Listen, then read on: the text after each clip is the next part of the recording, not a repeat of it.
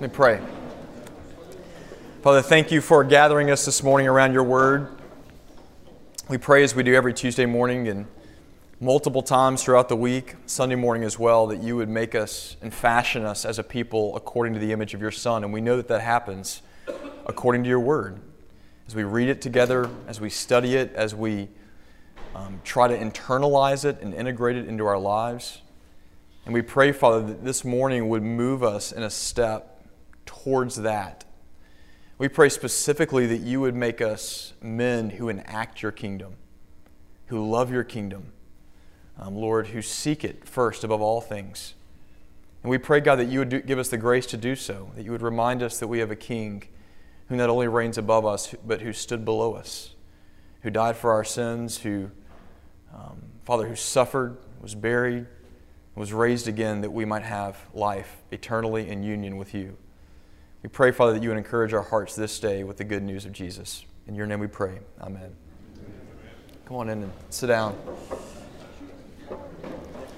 I met my, uh, my wife, Jada, for the first time um, our freshman year at the University of Tennessee in what was known as the freshman courtyard. Big fireworks went off. No, actually, she does not even remember meeting me at all. So I left uh, no, no lasting impression on her. Hard to believe, I know, right? Um, I think she was sick or something, maybe.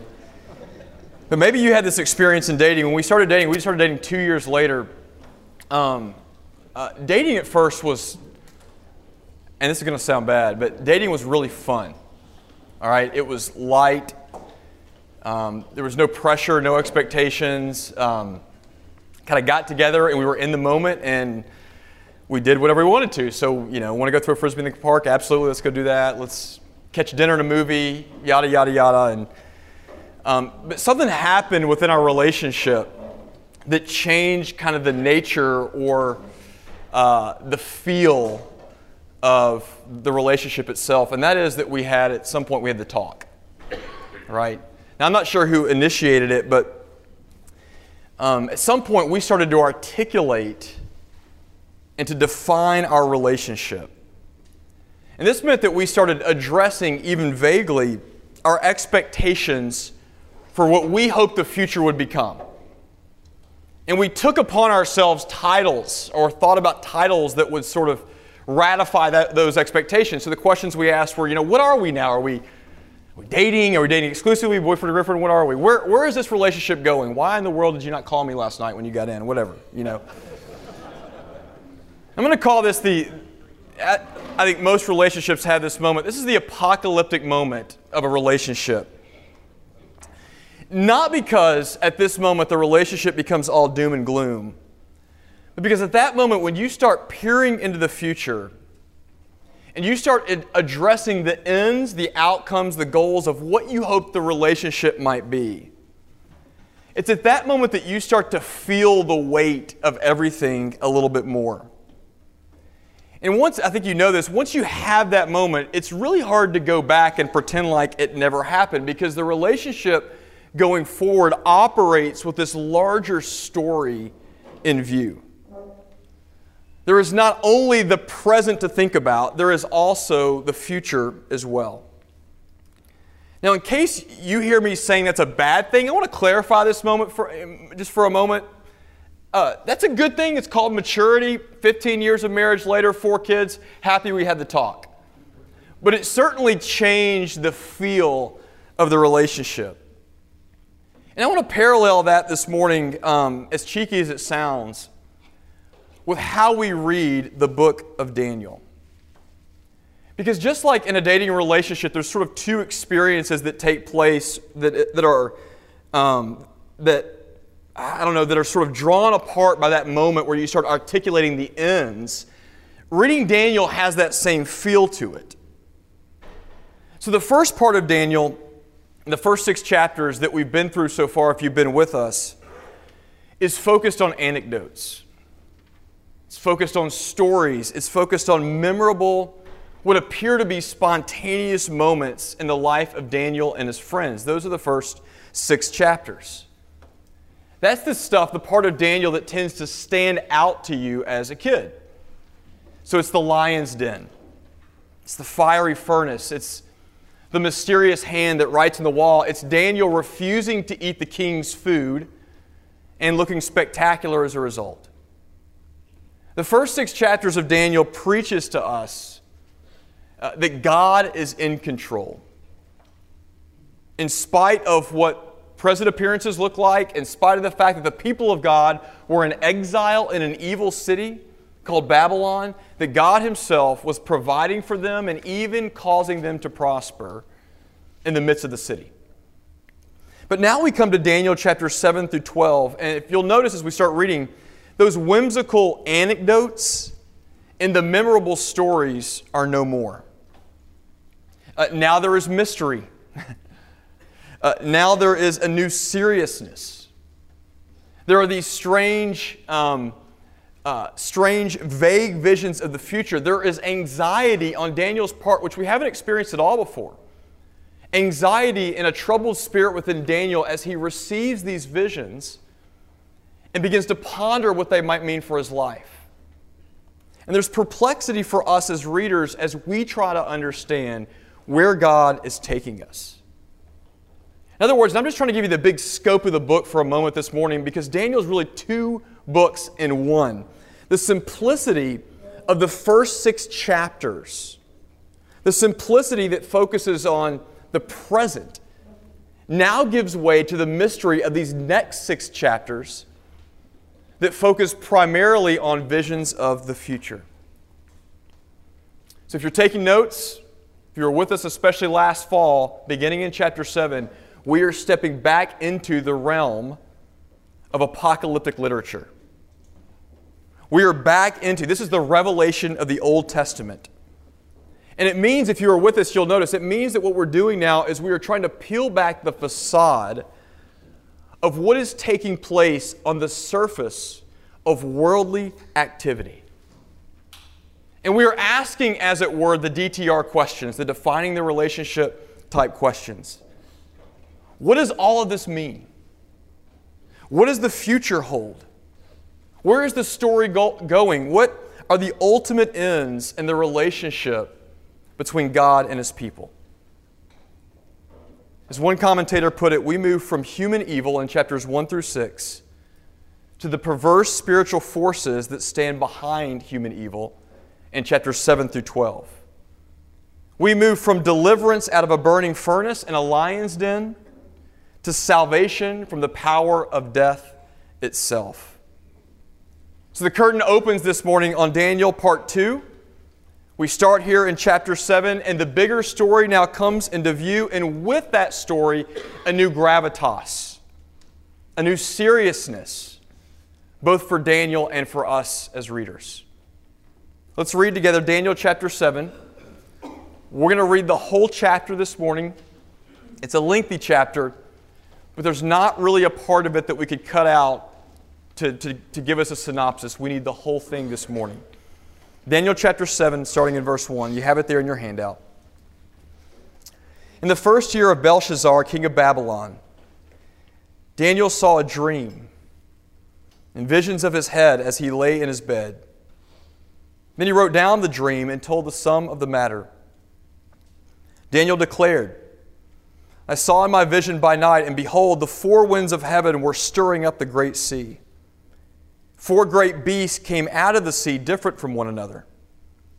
The first was like a lion and had eagle's wings. Then, as I looked, its wings were plucked off, and it was lifted up from the ground, and it was made to stand on two feet like a man. And the mind of a man was given to it.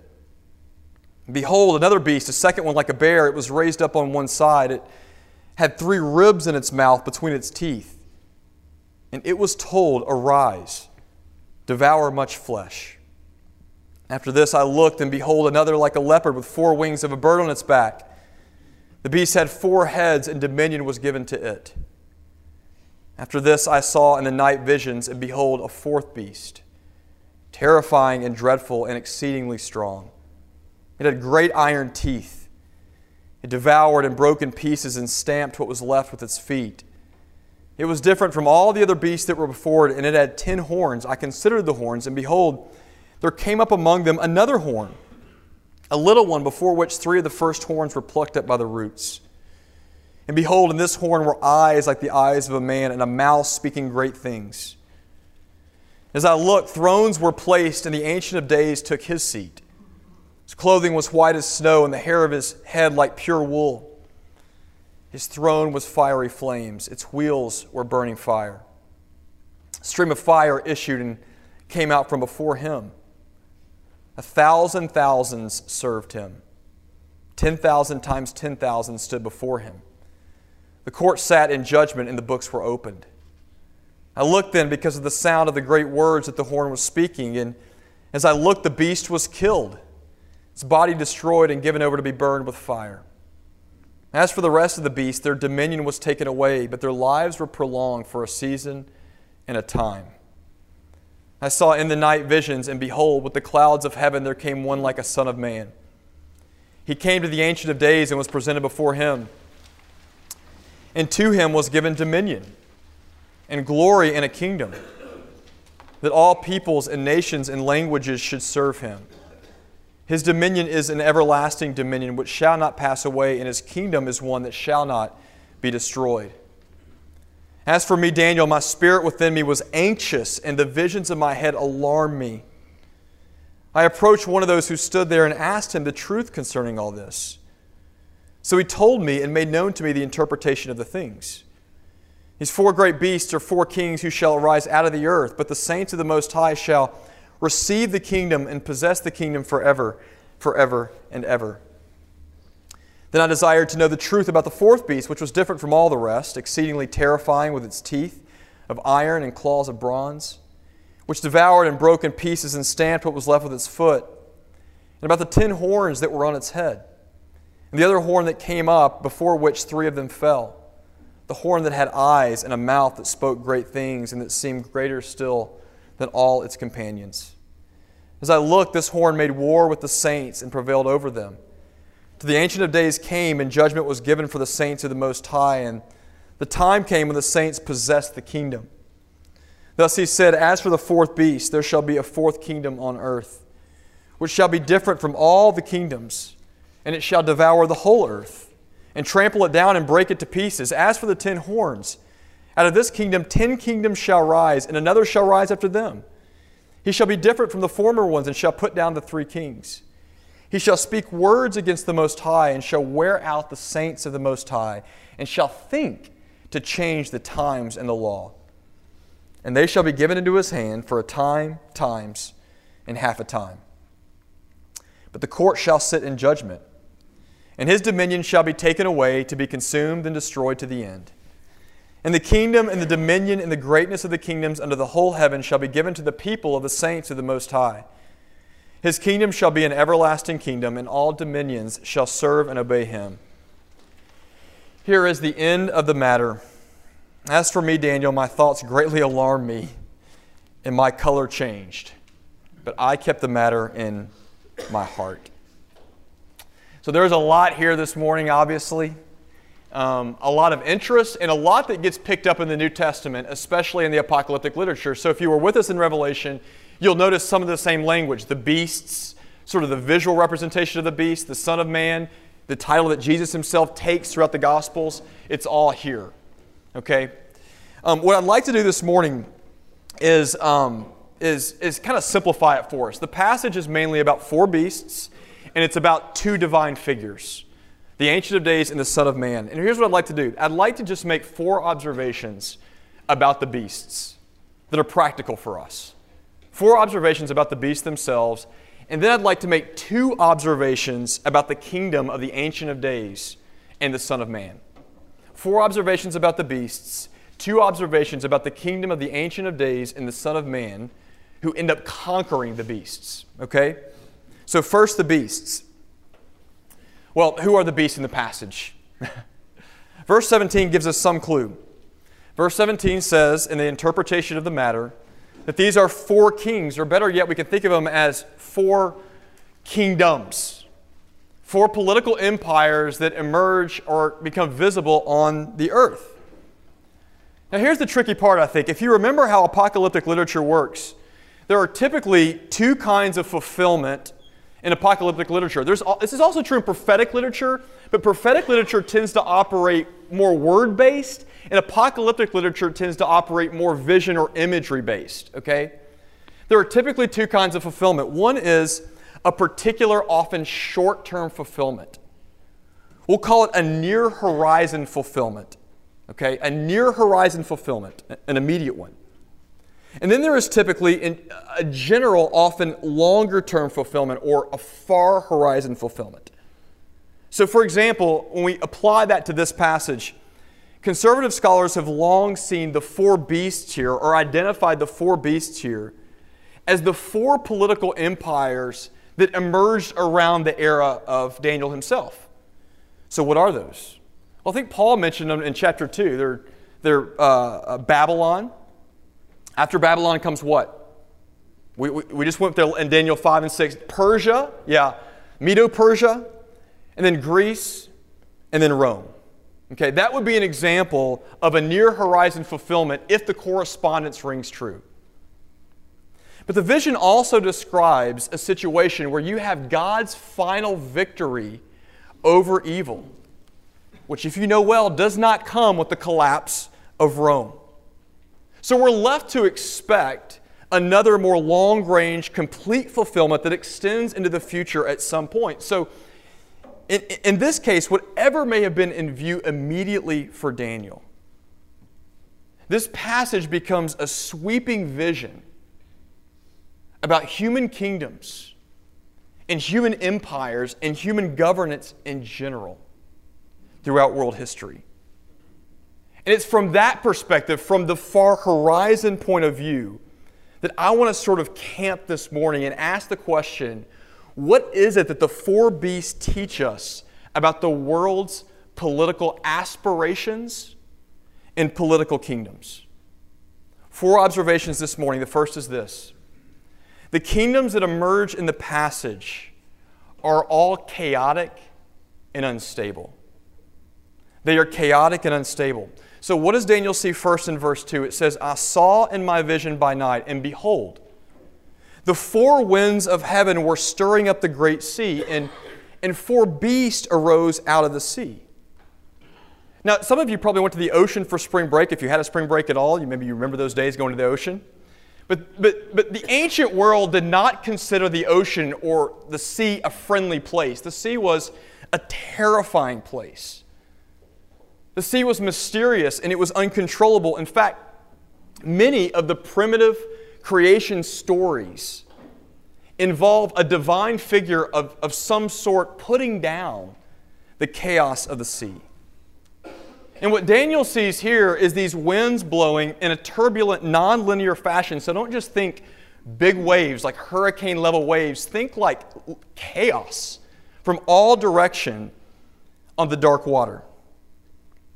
And what the Bible is telling us is that this is the place where worldly kingdoms are situated.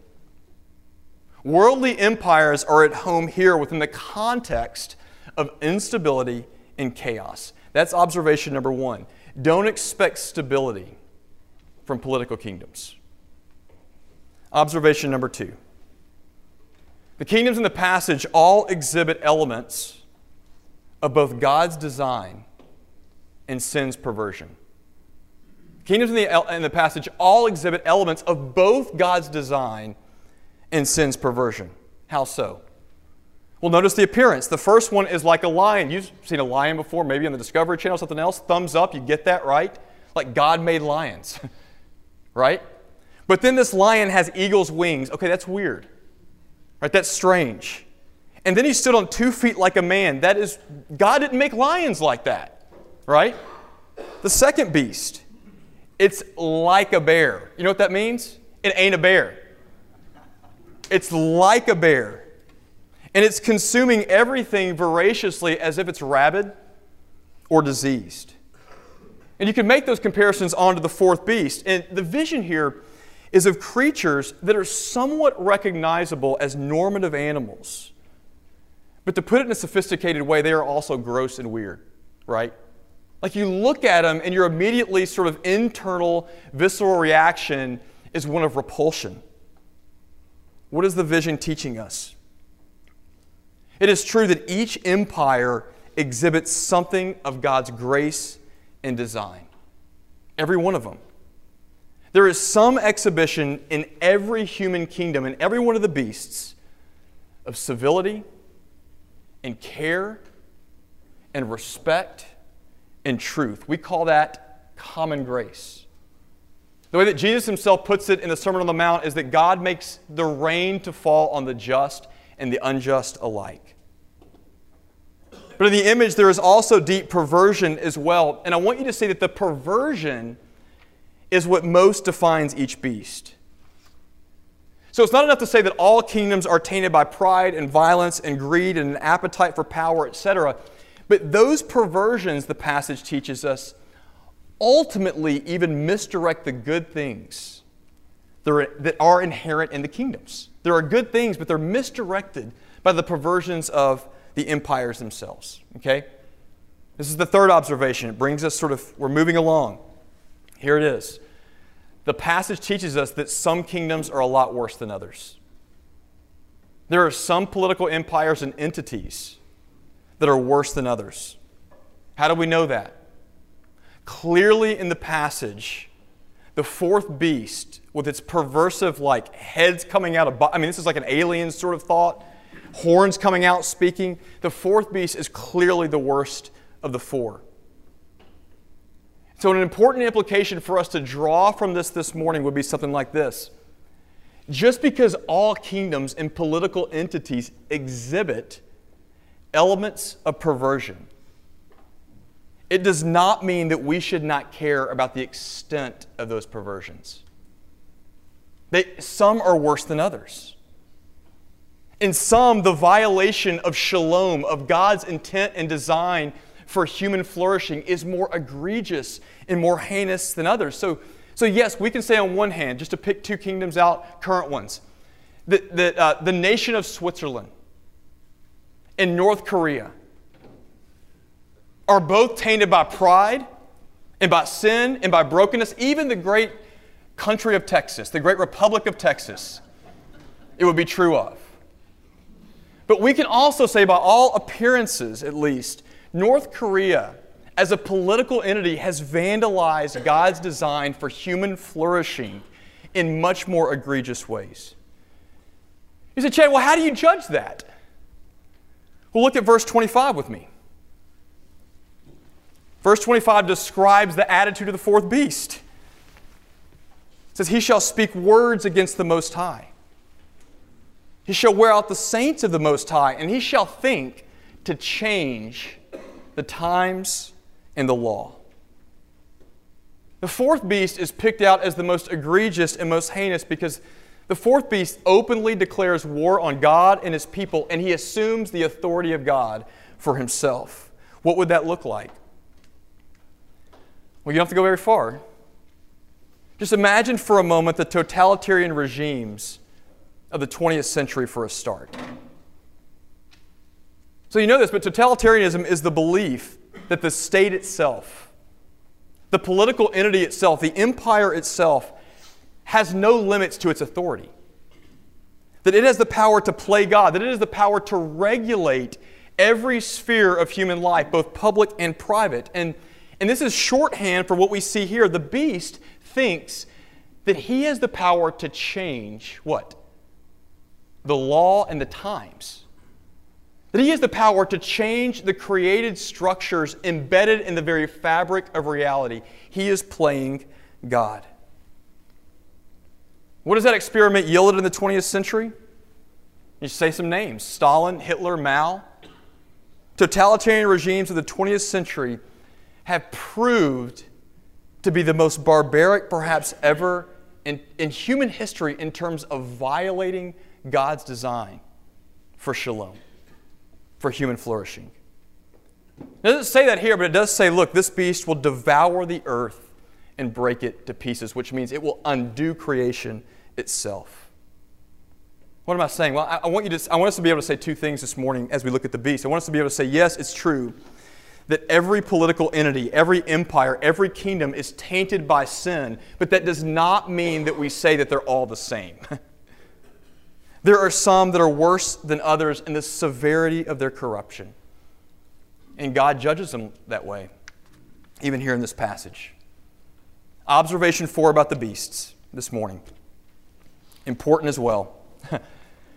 none of the kingdoms in the passage, none of the beasts, none of the kingdoms are identical to or ever become the kingdom of God. That is to say, it's really obvious but really important. None of the beasts end up over time morphing into God's kingdom. Turn it back into us, even our beloved country. The height of whatever you consider to be its purity and majesties, I, you know, I think probably 1940s Norman Rockwell esque moments. Even then, none of the worldly political kingdoms are God's primary focus in the passage primary agents in the passage. So, what then is God's primary focus? What is the passage really about if it's not about these kingdoms emerging and falling? Well, the passage is about the kingdom of God, right? And I want to just say two things about the kingdom of God that we learn from the passage. The first is that I want you to notice the kingdom of God is always in two places at once. The kingdom of God is in two places at once. What are those two places? The first place that we find the kingdom of God is above the kingdoms of the world. The kingdom of God resides above the kingdoms of the world. So in verse 13, look there with me. Look at verse 13 with me. In verse 13, Daniel sees the Son of Man come.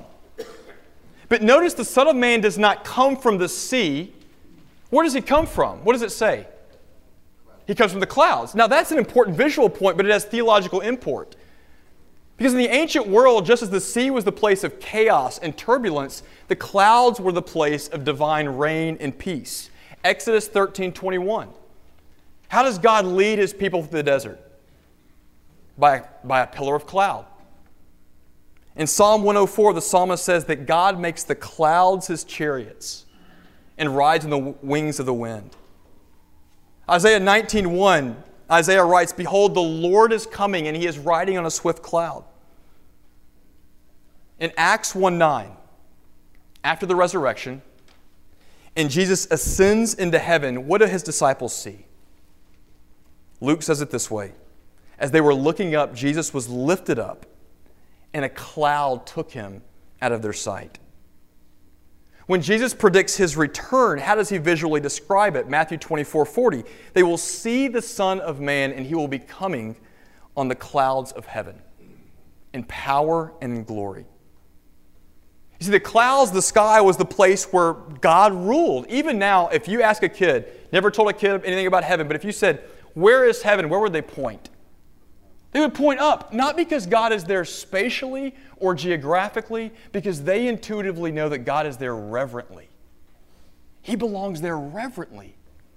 Over all the kingdoms of the earth, over all the chaos in our lives, over all the political realities that we face, He is on His throne in the control room of reality, which is in the heavens. That's the first place where God's kingdom is located, above all. Where's the second? Well, notice in verse 13, the Son of Man receives the kingdom from the Ancient of Days. He receives the kingdom from the clouds. And what does the kingdom that's given to him include? What does it include? It includes citizens, right? It includes peoples. And where in particular are the peoples from? What does it say? From all languages and tribes and nations. These are the saints, the citizens of the Most High. Here's the way to think about it the kingdom is present in two places. The kingdom is present in the place where the king himself resides. In the throne room, as it were, the place where his rule originates. The kingdom is also present in the place where a king's rule is enacted the place where a king's people serve and obey him, where his will is being done as we pray, on earth as it is in heaven. And where is that today? Well, the Bible says it's everywhere. Under the very ends of the earth, within every tribe and language and empire, that is to say, God's kingdom is located not only above all, but also within every worldly political reality. So we can say it like this China is not the kingdom of God. No surprises there. But God's kingdom is present this morning in China. South Sudan is not the kingdom of God, but God's kingdom is present and extending and growing in that political reality this morning. The United States is not the kingdom of God. But God's kingdom is present here this morning as you go out and enact the king's will wherever he sends you today. Think about this all over the world this morning, wherever men and women and children are, are getting up and praying and reading their Bible and longing to serve God in some of the worst political situations imaginable.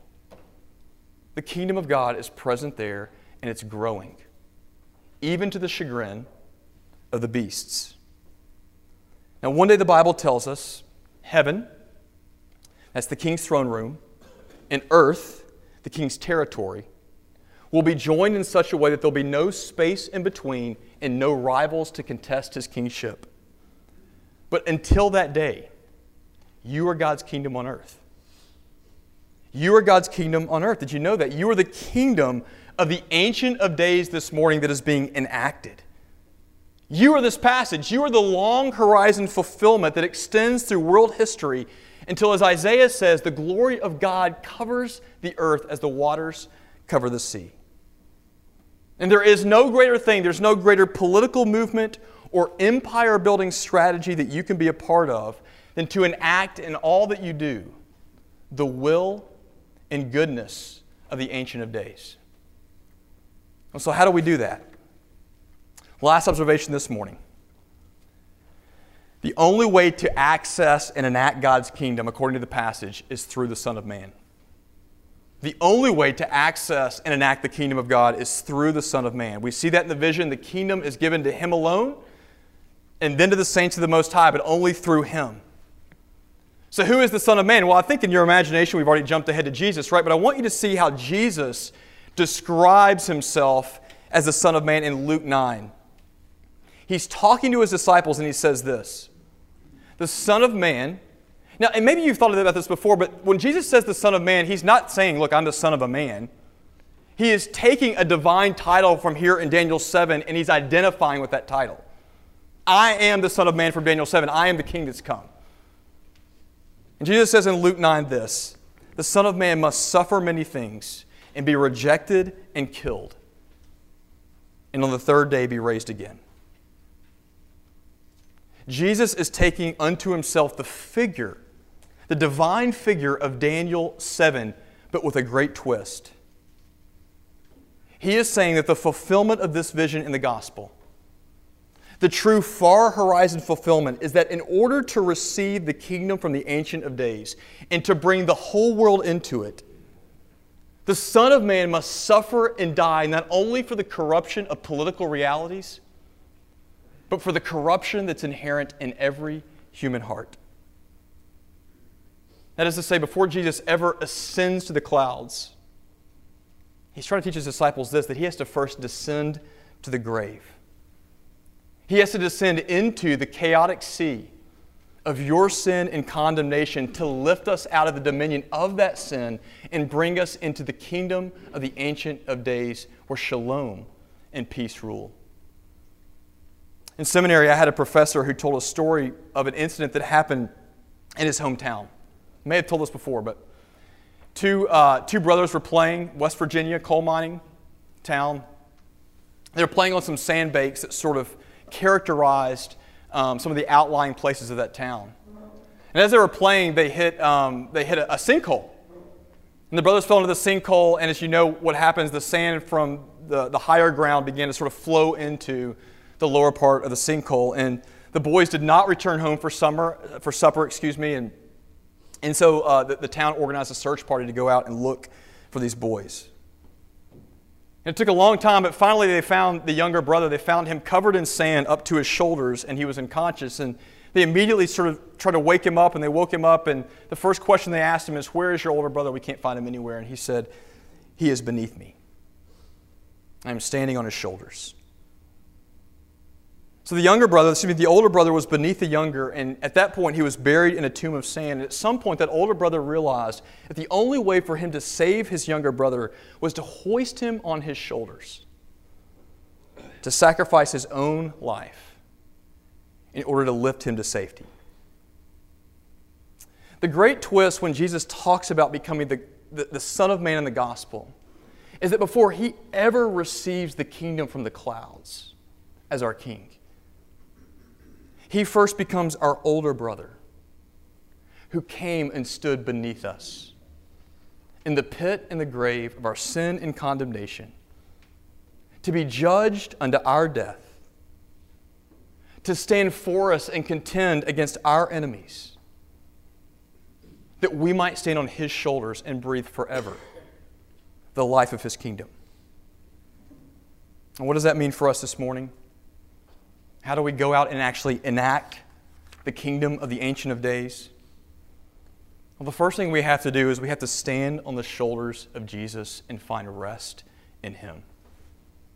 We have to rest in Him. We receive His mercy into our own sin corrupt and grace starved hearts so that we might preach that same mercy to a sin corrupt and grace starved, chaotic world. And I just want you to know, as Christians, it's so true throughout, throughout the whole book of Daniel. As Christians, there is a unique calling that we occupy within the, uh, the, the turbulent political realities of our time. And it's the same calling that Daniel and Israel occupied when they were thrust into Babylon, and that is not to get swept up as the disciples were into our own political aspirations or partisan leanings. But instead, it's to live as a prophetic people, to live as prophets. That is to proclaim in word and deed and what we do and what we say that Jesus alone, the Son of Man alone, is the hope of the world. The greatest gift that Daniel and the people of Israel had to offer Babylon, the greatest gift that the church has to offer any political reality in which it lives is the good news that the Son of Man came and suffered and died to transform sinners into saints and to ultimately subdue the chaos within us and around us and bring the world into the kingdom of God. It's our job to rest in Him and to pray that His kingdom would come on earth as it is in heaven. Let's pray this morning. Father, we thank you for your word this morning in Daniel 7. A lot that's mysterious here, a lot of details that probably didn't get to this morning, but we do pray, oh God, that, that we would be occupied with your kingdom above all else. And we would be occupied with the King, the Son of Man, who, who wasn't content just to receive the kingdom from the clouds, but who would come and actually be buried in the chaos of our sea and our turbulence. Oh Lord, to rescue us, to deliver us, Father, and to give us a message and a hope. And we pray, Father, that you would help us to enact that today in the way that we love mercy, oh Lord, love you, in the way that we practice justice, the way that we do our work and discharge our duties as husbands and fathers and friends and neighbors. Help us, we pray. We cry out for, you, for your help. In Jesus' name, amen.